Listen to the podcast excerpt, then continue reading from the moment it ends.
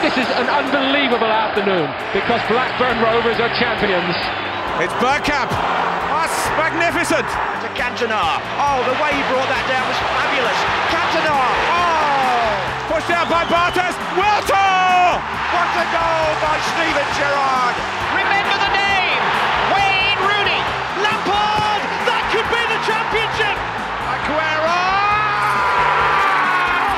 Leicester City are the champions of England. Kevin De Bruyne.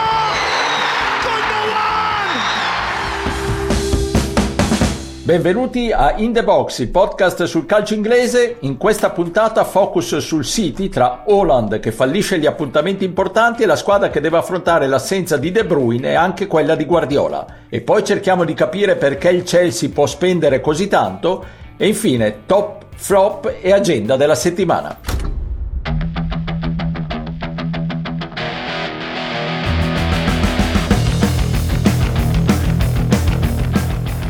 Inside the City half. On it goes to Kovacic. Kovacic takes possession of the ball.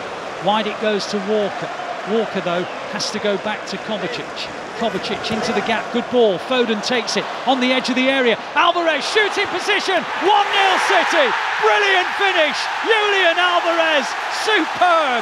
It was a marvellous spin into his possession. And Julian Alvarez thumped it full blooded. A little piece of it from Pope, but he couldn't stop it. City 1, Newcastle 0. Manchester City primo a punteggio pieno, già vinta la Supercoppa europea, uno scontro diretto con una big come il Newcastle.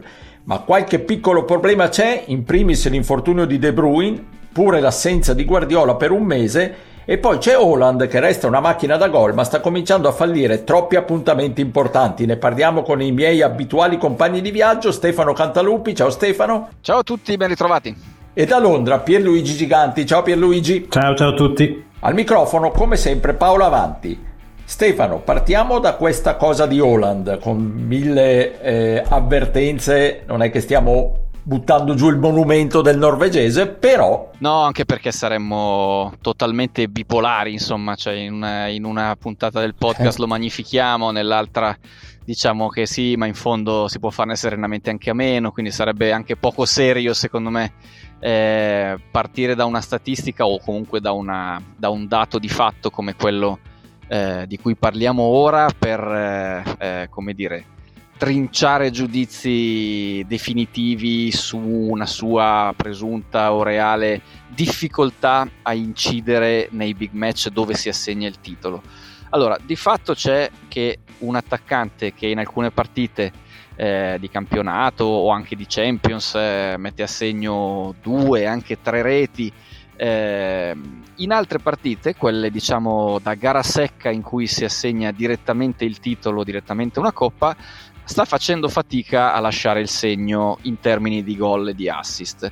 Holland da quando è arrivato al City ha giocato 5 finali di coppa, se vogliamo eh, così chiamare le, le due supercoppe, eh, il Community Shield, insomma la Supercoppa europea e anche la FA Cup, la finale col Manchester United dell'anno scorso, della, della stagione scorsa e la Champions League con l'Inter, eh, non riuscendo assolutamente a eh, segnare né a fornire assist per i compagni. C'è stato un pizzico di casualità, eh, ovviamente, perché diciamo che le occasioni comunque non gli sono mancate, eh, però ecco, fa abbastanza impressione mettere questo dato di fianco a tutti gli altri dati che riguardano il norvegese e che sono dati che parlano di un'eccellenza assoluta ed è l'unico giocatore finora, dopo Messi e Cristiano Ronaldo, in grado di tenere anche potenzialmente per il futuro le cifre realizzative di Messi e Cristiano Ronaldo. Ora, perché succede? Eh, difficile ovviamente andare a indagare le cause in due o tre minuti parlando così in un podcast. Eh, sono argomenti diciamo che necessiterebbero un'analisi molto lunga e come dire non necessariamente si arriverebbe comunque a una risposta definitiva. È chiaro che alcuni tipi di marcature Holland magari le soffre un po' di più, magari eh, quando i centrali delle squadre avversarie sono più come dire, attenti su di lui quando, quando sono anche più tra virgolette cattivi come accade nelle partite secche eh, rispetto al normale campionato eh, un pochino ne risente. Un pizzico di emozione anche se lui sembra sempre un cyborg ma eh, probabilmente insomma un pochino c'è potrebbe essere che, che un pochino ne, ne, ne risenta. E, e poi il resto bisognerà vederlo con il tempo. Insomma il City minaccia tra virgolette di essere una squadra che andrà avanti eh, a collezionare finali anche nei prossimi anni, quindi avremo modo di vedere di nuovo Holland in azione in questo tipo di appuntamenti. Eh, qualcuno ha fatto l'accostamento con un altro giocatore che è capace di segnare tanti gol in campionato e poi magari un po' meno o, o anche essere controproducente, passatemi il termine un po' forte, nelle finali di Coppa come Romelu Lukaku. Ora non vogliamo dire che... Eh, Holland nelle coppe sia il Lukaku del Manchester City, però insomma la suggestione se ce la passate in questo senso l'abbiamo messa lì. Pierluigi? Io penso che si debba un po' allargare questo discorso no? e credo che si debba considerare un campione statistico che è un po' più ampio, cioè io direi non prendendo solo le finali ma più in generale tutti i big match. Quindi io sono andato a vedere il percorso di Holland quando è al City, quindi l'anno scorso all'inizio di questo e ho preso in considerazione tutte le finali, ma non solo. Eh, peraltro ho escluso il community perché insomma non è proprio una competizione ufficiale. Ho anche messo dentro tutte le partite di eliminazione diretta in Champions e tutti i match di cartello in campionato, dove per cartello intendo le partite contro le top 4 dell'anno scorso più le due sfide con il Liverpool, perché comunque insomma, data la rivalità recente, mi sembrava giusto considerare anche questa come big match. Ora, al termine di questa analisi, eh, sostanzialmente in questo tipo di partite lui ha ne ha giocate 20, ha fatto 13 gol, quindi media di 0,65 partita, 6 assist, 0,3 partita. Nel totale di tutta la stagione più l'inizio di quest'anno, lui ha fatto 54 gol, quindi 0,96 di media e 9 assist, quindi 0,16 di media. Per cui quello che ne viene fuori è che gli assist si sono incrementati in maniera notevole eh, come percentuale, come media e questo probabilmente perché quando è marcato da reparti difensivi migliori probabilmente tende a cercare spazio più lontano dalla porta ed ha anche maggiori possibilità di inserimento dei suoi compagni e tende più a servirli che non andare come ariete in mezzo all'aria. Però è anche chiaro che la, la questione eh, relativa al fatto che lui segna meno è vera non solo nelle finali ma in tutti questi match, perché parliamo di un 30% di diminuzione nella sua capacità realizzativa, che è una percentuale importante. Ehm, ora, giustamente, secondo me Stefano diceva che ci sarebbe bisogno di fare un'analisi molto più lunga, però quello che mi sento di dire, eh, un paio di considerazioni. Una è che ovviamente eh, ci sta una differenza perché una cosa è segnare contro l'Arsenal e una cosa è segnare contro il Southampton perché il livello del reparto difensivo di queste tipologie di squadre è chiaramente differente. Però secondo me c'è anche un uh, secondo motivo, una seconda ragione. Non dimentichiamo che Holland è stato l'anno scorso al primo anno di Guardiola. Tanti principi da immagazzinare, parecchi movimenti da ripetere in fase offensiva, in quella difensiva, l'ossessiva ricerca del gioco di posizione, insomma tutto un nuovo una nuova filosofia che secondo me, per quanto lui comunque abbia dei numeri da record, in alcune partite uh, probabilmente ha determinato che lui non riuscisse a rendere come in altre. Non dimentichiamo il primo anno di Grealish rispetto a quello che ha fatto l'anno scorso. C'è stata un, una differenza mostruosa, il che vuol dire che chiaramente ci vuole tempo per immagazzinare questi concetti e secondo me la vera cartina tornasole della capacità realizzativa di Holland non solo contro le squadre normali ma anche contro le big io mi aspetto che sia davvero quest'anno. Eh sì, vedremo quest'anno come se la caverà il norvegese. Non è un problema però per il Manchester City il, il norvegese, è un problema invece Stefano l'assenza di, di De Bruyne per parecchi mesi e anche, seppure meno, meno grave, meno importante, quella di un mese di Guardiola. Sì, assolutamente e l'assenza di De Bruyne è stata uno dei temi che nella scorsa puntata del podcast abbiamo messo lì, diciamo, nella nostra agenda, abbiamo sottolineato eh, come qualcosa da tenere d'occhio, eh, visto che il City si apprestava a giocare la Supercoppa europea con il Siviglia e poi soprattutto il big match di campionato contro un Newcastle in grande grande ascesa ormai da tanti mesi e è arrivata qualche risposta insomma su, su come Guardiola intende sostituire eh, il fuoriclasse belga. Ehm, diciamo sono arrivate notizie confortanti soprattutto da Julian Alvarez che eh, inizialmente nella sua avventura al City sembrava destinato a giocare anche come alter ego di Holland eh, nei momenti in cui il City per qualche motivo non avesse potuto contare sul norvegese e invece ora pare più a suo agio, comunque più inserito, né, inseribile nella posizione di eh, trequartista centrale, comunque di giocatore che si muove dietro la, la, punta centrale. Contro il Newcastle è stato proprio lui il giocatore decisivo, quello che ha permesso poi ai Citizens di riuscire a conquistare tre punti che sono importanti al di là dei tre punti, visto che è molto presto eh, sono importanti anche come segnale, diciamo, come, come, uscita dai blocchi di partenza per la squadra campione d'Inghilterra ed Europa. E soprattutto insomma sta cercando, sta riuscendo ecco, con lui e con Foden, ma diciamo soprattutto con lui, a um, sopperire all'assenza del, del, suo fuoriclasse De Bruyne, che è uno che è capace di segnare e di, dire, di incidere sulle partite e di indirizzarle da solo quando sta bene.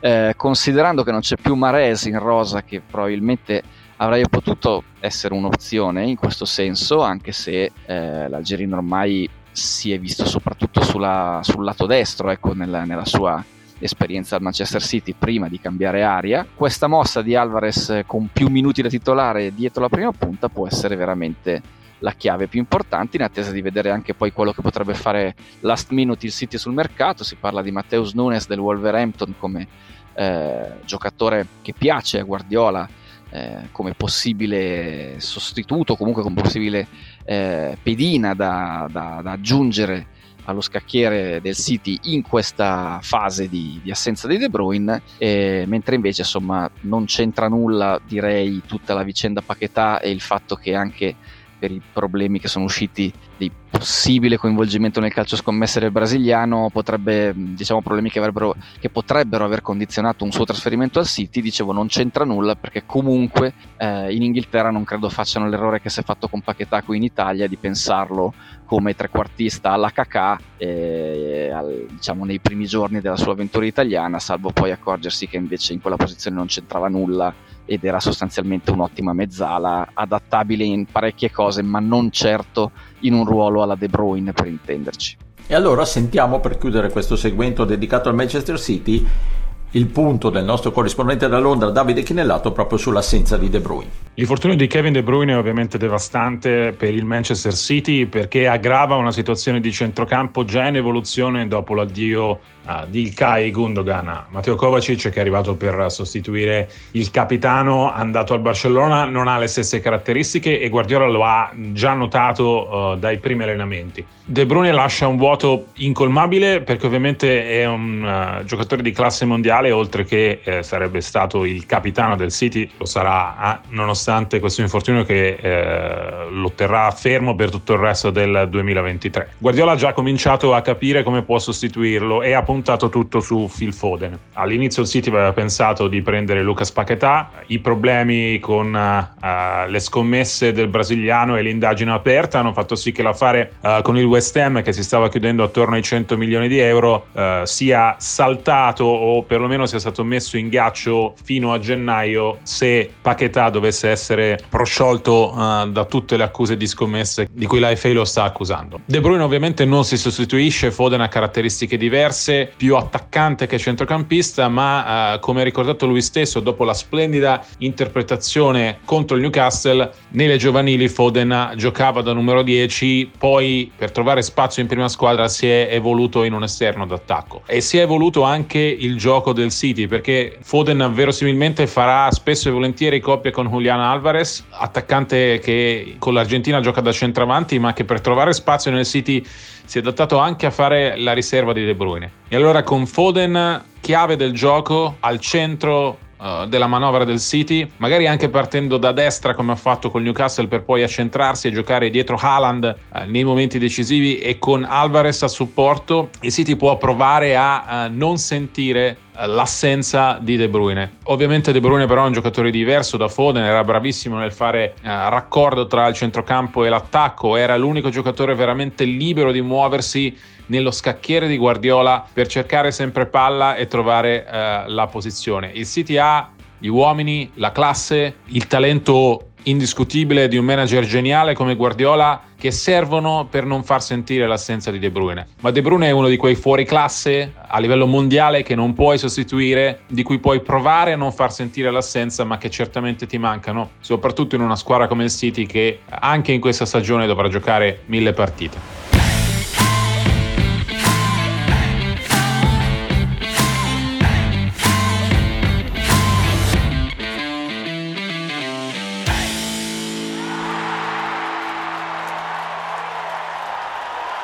Il top della settimana.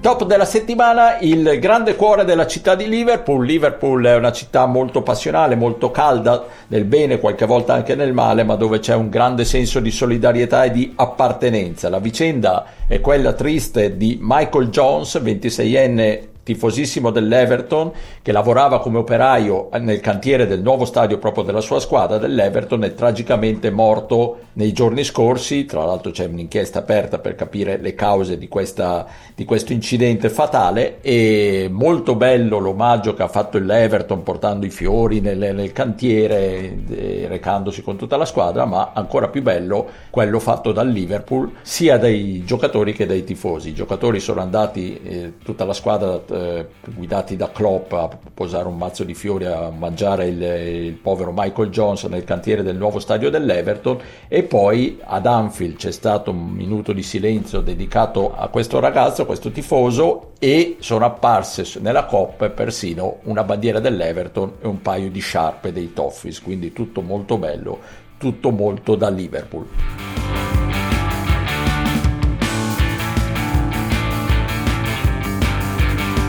Il flop della settimana. E per il flop la parola a Pierluigi. Il flop secondo me questa settimana è il Manchester United, in realtà ci sono state altre squadre che hanno deluso, l'Everton, il Chelsea per uh, menzionarne un paio, ma secondo me rispetto a ciò che ci si aspettava, la partenza dello United ha deluso. Certo, meglio dell'anno scorso quando erano stati bastonati da, da, dal Brentford, dal Brighton, però insomma non tanto meglio, eh, perché è partita scialba contro il Wolverhampton e contro il Tottenham, al di là della sconfitta meritata di un primo tempo tra il passabile e il discreto, ci sono stati alcune ispezioni del confronto, soprattutto nella ripresa, in cui i Red Devils mi sono sembrati in balia di un Tottenham ancora sperimentale, veramente in grossa difficoltà fermare la, l'avanzata degli Spurs, a provare a ripartire, problemi tecnici, fisici, Uh, ho visto tanti dei problemi storici dei Red Devils, dei Red Devils, Garnacio e Sancho fumosi, Anthony capace del meglio e del peggio, Rashford ancora una volta in difficoltà come punto di riferimento principale, sia a livello tattico sia a livello caratteriale. Van Bissaka faticato a fronteggiare le sovrapposizioni sulla sua fascia, è stato preso di mira, a volte si trovava Udoge, Son e Madison tutti insieme. E poi anche qualche novità supplementare negativa, Casemiro abbastanza anonimo, Martinez e Varan non impeccabili, Mount ha corso tanto ma è sempre o quasi sempre stato ai margini del match, quindi insomma è abbastanza preoccupante, non credo che un giovane peraltro promettente come Höylund possa da solo risollevare questa squadra, mi sembra che ci sia necessità di avere un centrocampista di peso e un netto miglioramento nel rendimento di gran parte dei giocatori chiave, eh, Bruno Fernandes incluso. Eh, questo sul campo, secondo me poi non aiuta che la società sia sempre avvolta dal dubbio relativo a un takeover che mi sa che non accadrà mai, la telenovela Greenwood che alla fine si è deciso di non reintegrare, ha superato i tempi massimi e ha messo in luce, a mio avviso, un parco dirigenziale titubante che ha cambiato la decisione in corsa, secondo me solo in seguito alla pressione dell'opinione pubblica e questo secondo me è un punto abbastanza debole, insomma ha confermato che anche fuori dal campo il Manchester United a mio avviso ha problemi considerevoli.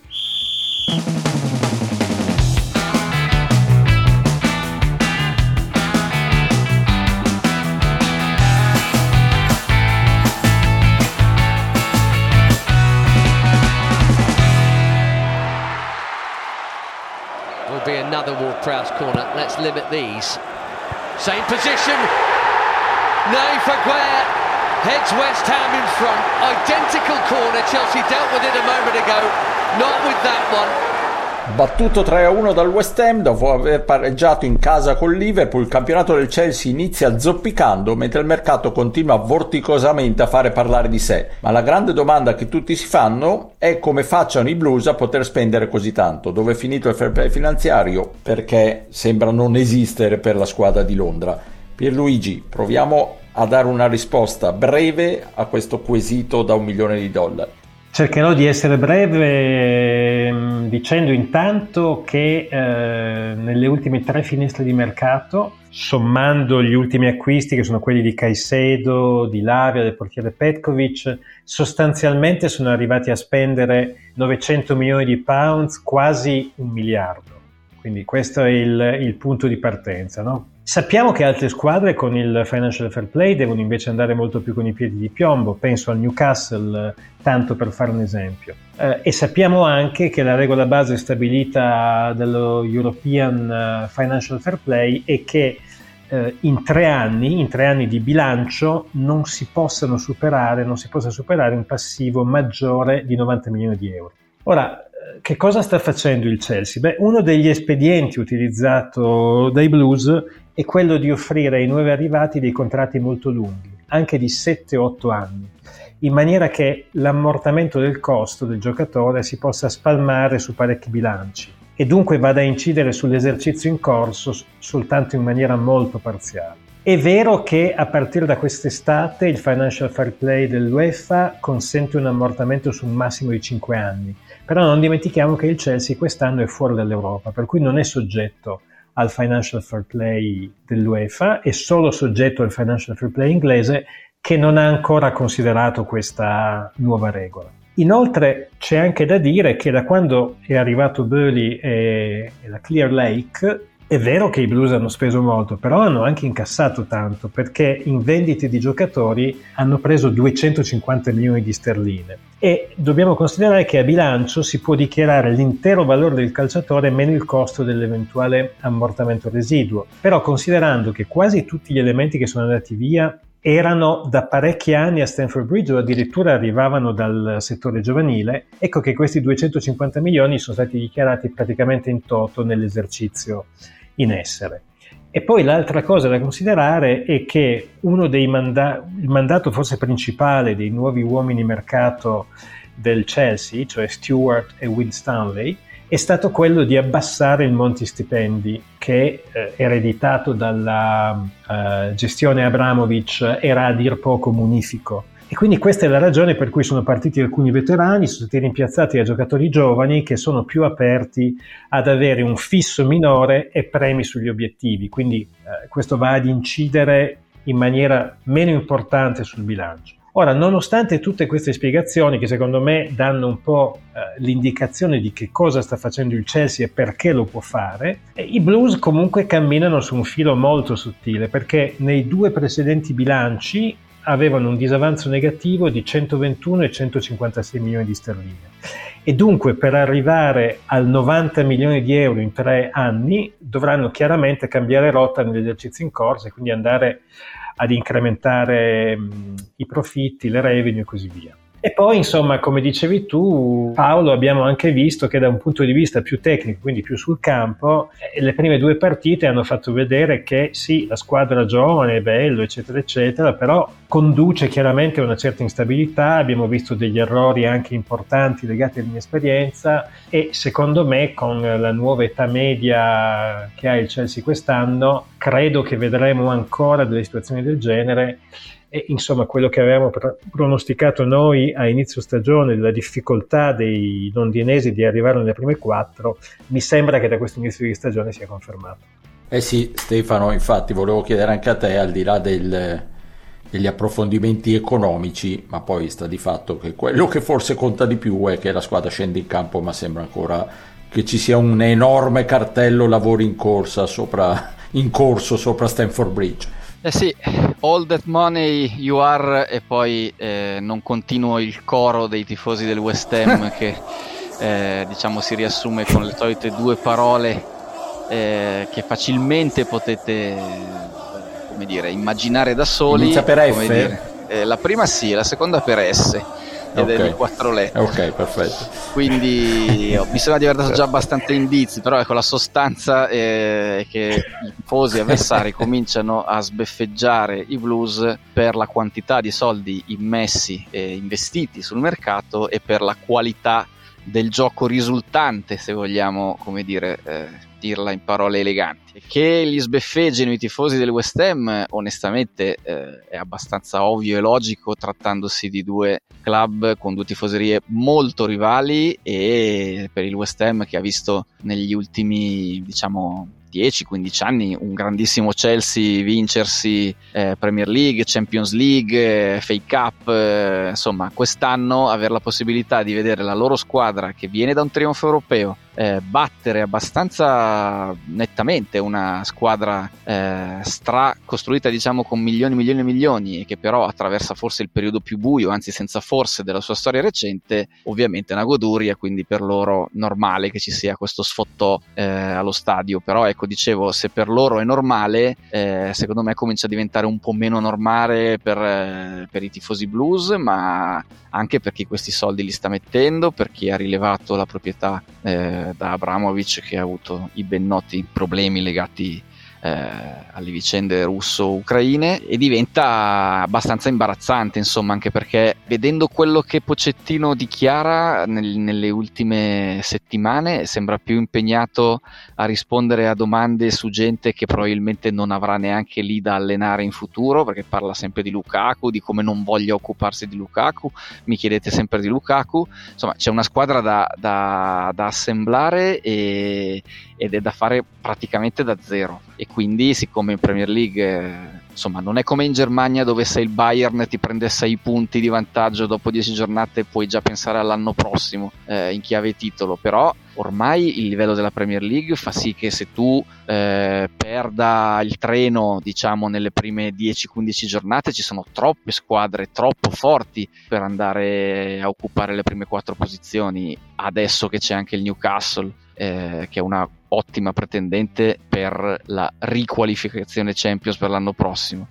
Quindi, insomma, se all'inizio dell'anno, della stagione, avevamo detto che i Blues avrebbero fatto una gran fatica a pensare di stare tra le prime quattro, questo inizio di campionato sembra confermarlo. Voglio vedere poi con Caicedo come andrà, ma dubito che un solo giocatore eh, possa veramente dare un cambio di marcia così repentino a una squadra che sembra in questo momento non avere ancora una direzione prima ancora che una forma.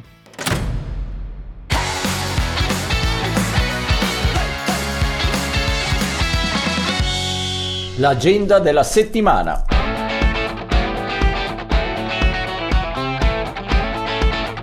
Stefano, vai con gli appuntamenti dei prossimi giorni, quelli secondo noi più, più importanti o comunque più interessanti.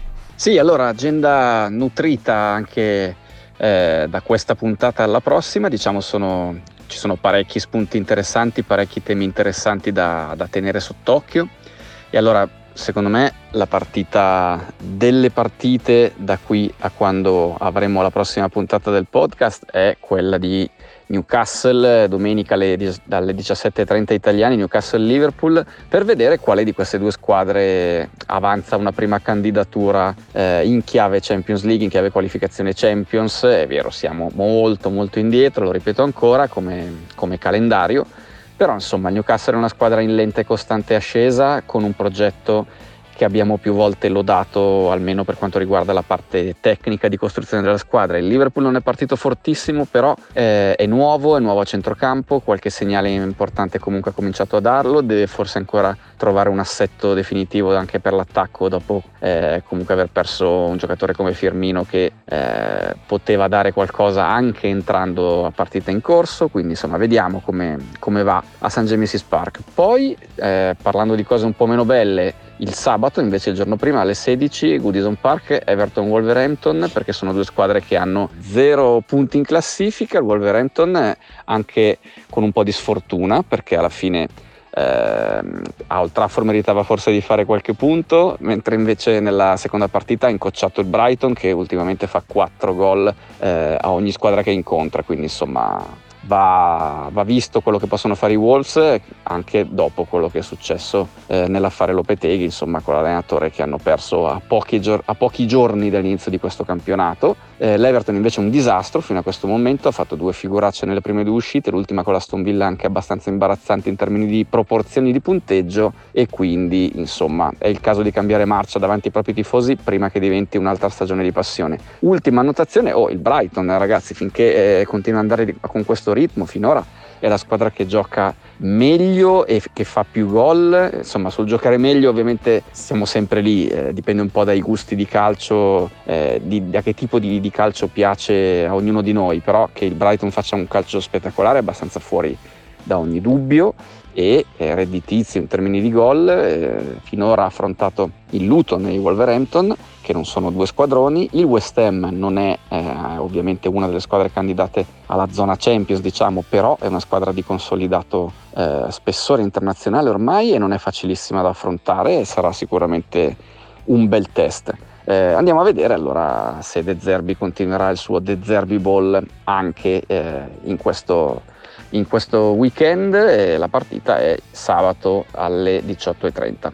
Bene, vi diamo appuntamento alla prossima settimana, grazie a Stefano Cantalupi, ciao Stefano. Grazie a voi, alla prossima, ciao ciao. E un saluto al londinese Pierluigi Giganti, ciao Pierluigi. Ciao, alla prossima.